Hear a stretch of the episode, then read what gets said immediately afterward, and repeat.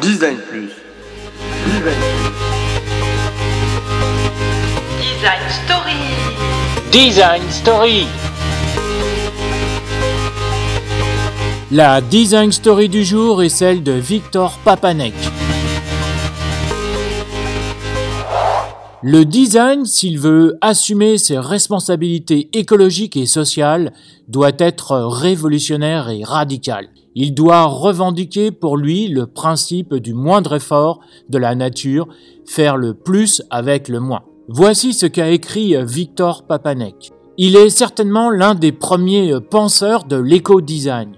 Victor Papanek est un designer austro-américain qui est né à Vienne en 1923 et mort à Lawrence au Kansas le 14 janvier 1998.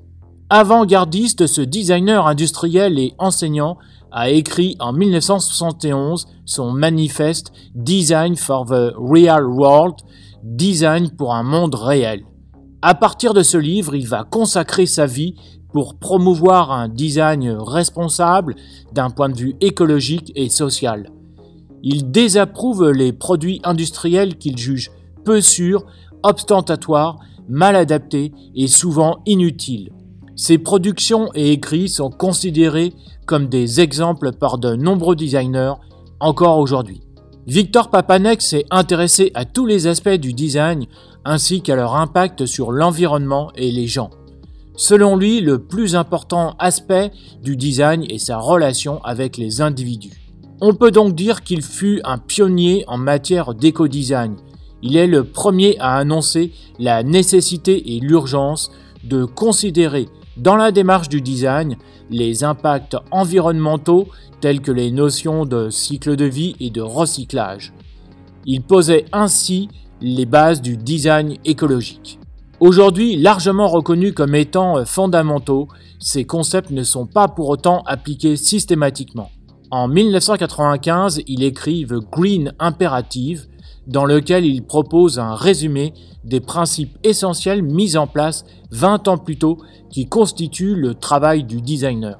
Celui-ci étant euh, responsable de ce qu'il engendre, quelle position doit-il adopter? Les travaux de Victor Papanek euh, combinent le respect de l'environnement avec euh, l'observation des phénomènes naturels comme source d'inspiration de systèmes intelligents.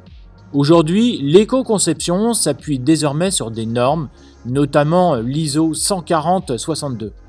Cette norme a changé en 2002 pour s'appeler Management environnemental, intégration des aspects environnementaux dans la conception et le développement de produits. Dans les années 2000, ouvre à Vienne la fondation Victor Papanek, qui est rattachée à l'Université des arts appliqués de Vienne en Autriche. Elle est chargée de faire euh, progresser la compréhension du design d'un point de vue euh, social et d'un point de vue responsable.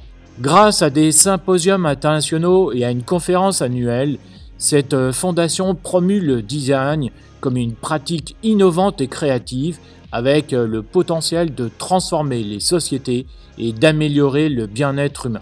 Pour terminer, voici deux citations de Victor Papanek. La première, le design est devenu l'outil le plus puissant avec lequel l'homme forme ses outils et son environnement.